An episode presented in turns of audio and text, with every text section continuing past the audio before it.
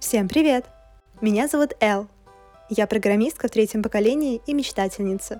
В подкасте «Эльф в городе» я буду обсуждать с классными людьми, как на самом деле устроен мир. Мне хочется понять, что лучше – реальность или мечты?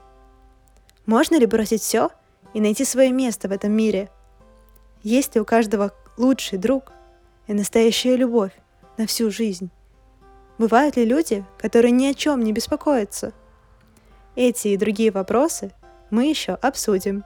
А сейчас подписывайтесь, чтобы не пропустить свежие выпуски и вдохновлять меня на новые идеи. Ссылки найдете в описании. Пока-пока. Услышимся.